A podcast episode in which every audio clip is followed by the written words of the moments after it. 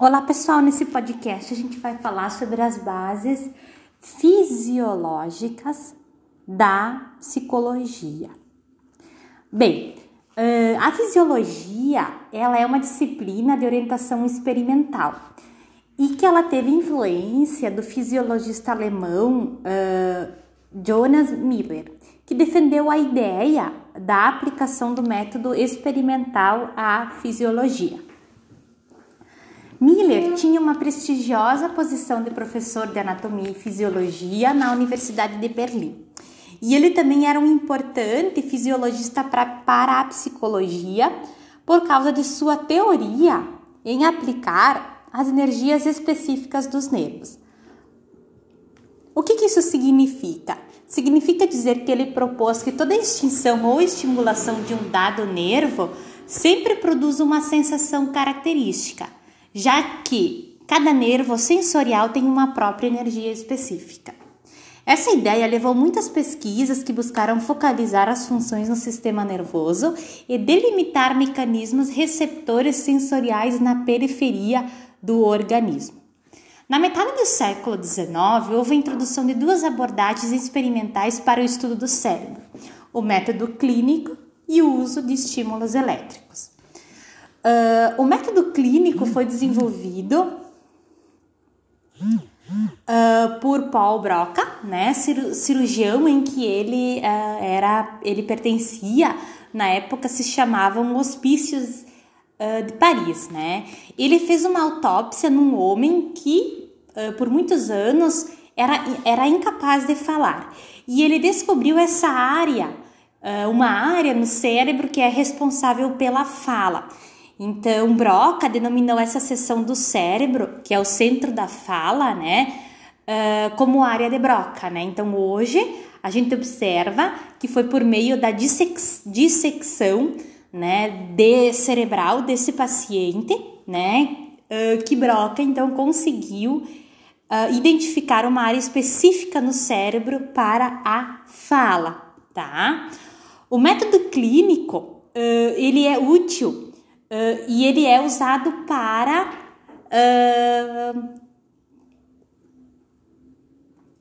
compreender as diferentes partes do cérebro, né? E naquela época, os médicos realizavam a extirpação, ou seja, eles buscavam descobrir as partes específicas do cérebro e as suas funções associadas, né? Uh, os primeiros fisiologistas indicavam que, que tipos de técnicas de pesquisa e as abordagens sustentavam uma investigação psicológica da mente. Então a questão principal é que quando os filósofos preparam o caminho para uma abordagem experimental da mente, então os, os filósofos, né, eles estavam uh, abrindo o caminho para essa abordagem mais experimental, os fisiologistas investigavam uh, es, uh, me desculpem, expi, experimentalmente os mecanismos fisiológicos que estão na base dos fenômenos mentais né? Então, o próximo passo seria aplicar o método experimental à própria mente. Uh, os primeiros avanços da fisiologia.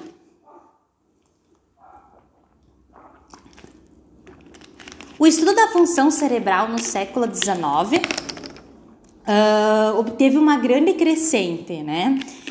Uh, uma teoria que se destacou e um, e um fisiologista foi Franz, Franz Joseph Gall, uh, que ele foi um importante uh, pesquisador, pois ele desenvolveu a teoria frenológica, que é baseada em evidências, em inferências falhas e não no método científico. Né? Essa, essa abordagem da frenologia, ela buscava, ela se, ela se baseava no conceito uh, de que o cérebro é o órgão da mente e que ele se encontra dividido em regiões com funções específicas que são determinados módulos. Então, o cérebro ele é construído por determinados módulos que têm uma função específica. Essa abordagem, né, ela se baseia em fatos reais. No entanto, ela extrapola as conclusões das evidências empíricas que diverge da ciência. Então, o principal pressuposto da frenologia é que as medidas do crânio são indicativas dos traços de personalidade, né? Obviamente, essa teoria foi refutada, mas foi importante naquele momento, né? Uh, o rigor metodológico da frenologia era questionável para os padrões, padrões da época, já que era considerada uma pseudo, uh, pseudocientífica né, por diversos autores. Hoje ela é considerada uma pseudociência. No entanto, Gall uh, contribuiu né, ou, ou, com a noção de que o caráter, raciocínio e emoções se situam em partes específicas do cérebro que é considerado um, um importante passo na história da neuropsicologia. Os primórdios da psicologia experimental. Uh, Hermann von Raymond Horst, uh, ele era um pesquisador da física e da fisiologia e foi um dos mais uh, maiores cientistas do século XIX, porque esse autor trouxe a a psicologia, né? Ele colocou que a psicologia estava em terceiro lugar entre as suas áreas de, de contribuições científicas, né? Uh, e que ele foi decisivo para a psicologia científica. Por quê? Porque esse autor ele conseguiu estabelecer uma conexão entre a velocidade do impulso nervoso uh, e a resposta uh, da mente, né? Então, antes da sua época, pensava-se que o impulso nervoso fosse instantâneo ou ao menos que viajasse o mais rápido para ser medido. Uh, Hermann uh, ofereceu a primeira medida empírica da velocidade de, eh, de condução ao estimular o nervo motor e o músculo correspondente da perna de uma rã num experimento feito de modo a ser possível registrar o momento preciso de estimulação e movimento resultante. Trabalhando com diferentes comprimentos de nervo, ele registrou o intervalo entre a estimulação do nervo próximo ao músculo e a resposta deste último, fazendo com que o mesmo uh, para a estimulação mais afastada do músculo. Essas medidas lhe deram o tempo requerido para a condução a modesta velocidade de 27 segundos, de 27 centímetros por segundo. Então esse autor ele vai trazer como principal contribuição a, a relação entre algo que pode ser medido, principalmente associada à resposta né, fisiológica né, da psicologia sensorial, a resposta do nervo e do músculo e do quanto ele, ele pode medir né? Pode ser mensurada. Uh, outro fisiologista muito importante foi Ernest Weber. Uh, as pesquisas anteriores uh, sobre os órgãos sensoriais tinham se limitado exclusivamente aos sentidos superiores da visão e da audição. Então, se buscava né, medir ou mensurar uh, a quantidade de raios que os olhos recebiam ou como né, entrava pelo nervo óptico, assim como a audição né, no ouvido.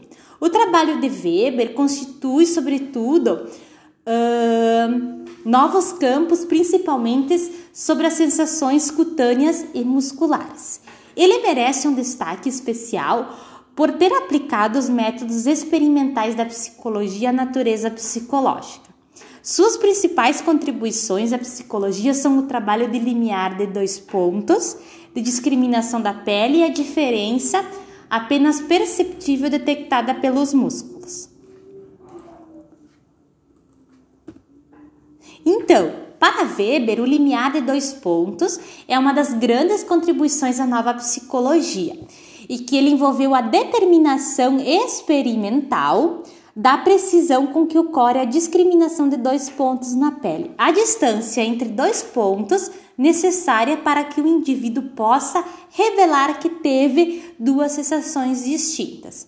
Sem olhar o aparelho, que se assemelha com um compasso para um desenho, os sujeitos são solicitados a contar uh, se sentem ou não dois pontos na pele sendo tocados. Quando os dois pontos estão uh, próximos uh, um do outro, o sujeito relata uma clara sensação que um único ponto foi tocado. Com o aumento da distância das fontes de estímulos, elas se mostram incertas sobre se sentem uma ou duas sensações.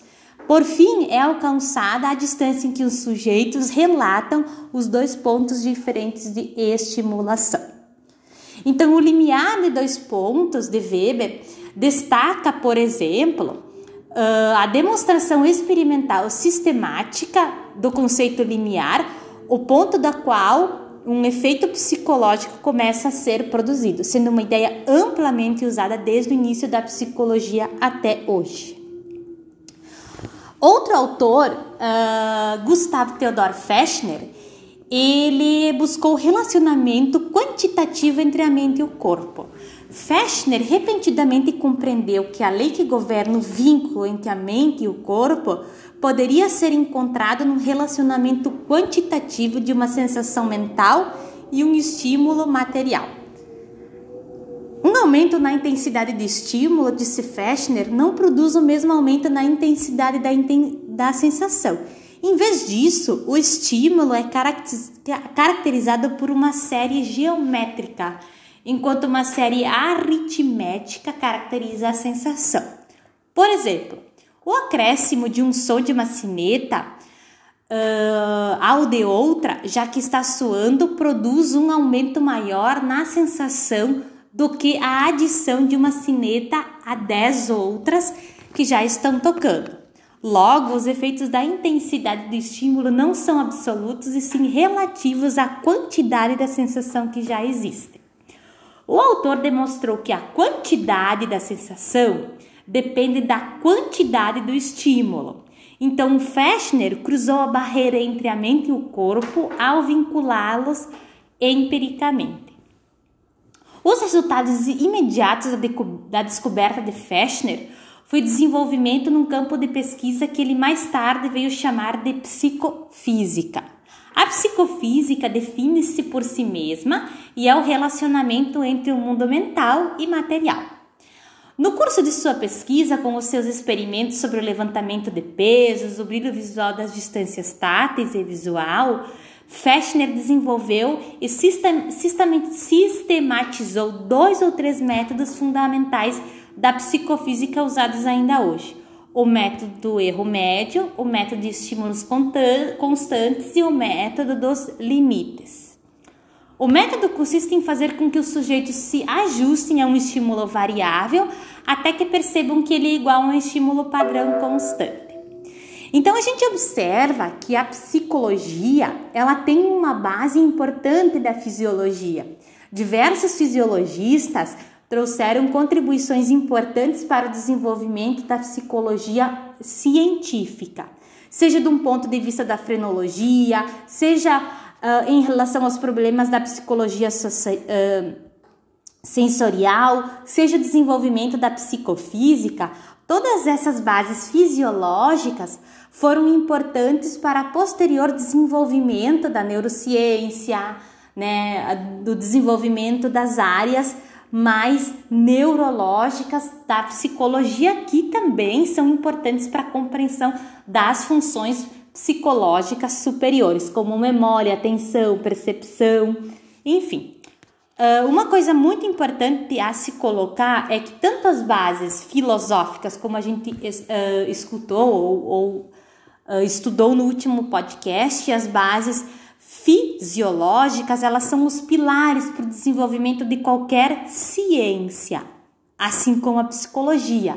Então, a psicologia, ela se desenvolve né? A ciência, a filosofia, elas são muito importantes, pois elas facilitam o desenvolvimento e a problematização de problemas que até então não existiam ou não se tinham soluções, né? Então, a psicologia, ela emerge uh, com Wundt, mas Wundt e outros autores, outros pensadores já se questionavam sobre como a mente e o corpo se relacionavam, como que a gente poderia mensurar a mente e o comportamento. No entanto, foi somente com Wundt que a psicologia se tornou científica. Né? Mas temos as bases filosóficas e fisiológicas que constituem um aparato muito importante para que a psicologia fosse considerada ciência, assim como outras áreas como a medicina, como a química e a física, né? Então, isso é muito importante de pontuar. A filosofia e a fisiologia uh, são bases para o desenvolvimento da ciência. E a filosofia, ela traz, ela complementa a, a, o desenvolvimento da ciência, uma vez que ela traz problematizações, ela traz reflexões sobre algo que até então uh, não era questionado ou era posto como algo divino, né? Então a filosofia ela traz um caráter científico para a para as ciências e a fisiologia ela contribui de uma forma experimental para que aquilo que a filosofia uh, está pensando, né, a, a fisiologia operacionaliza esse processo. Bem, pessoal, esse é o nosso podcast sobre as bases fisiológicas da psicologia uh, e seguimos então nos, nossos, nos nossos próximos encontros.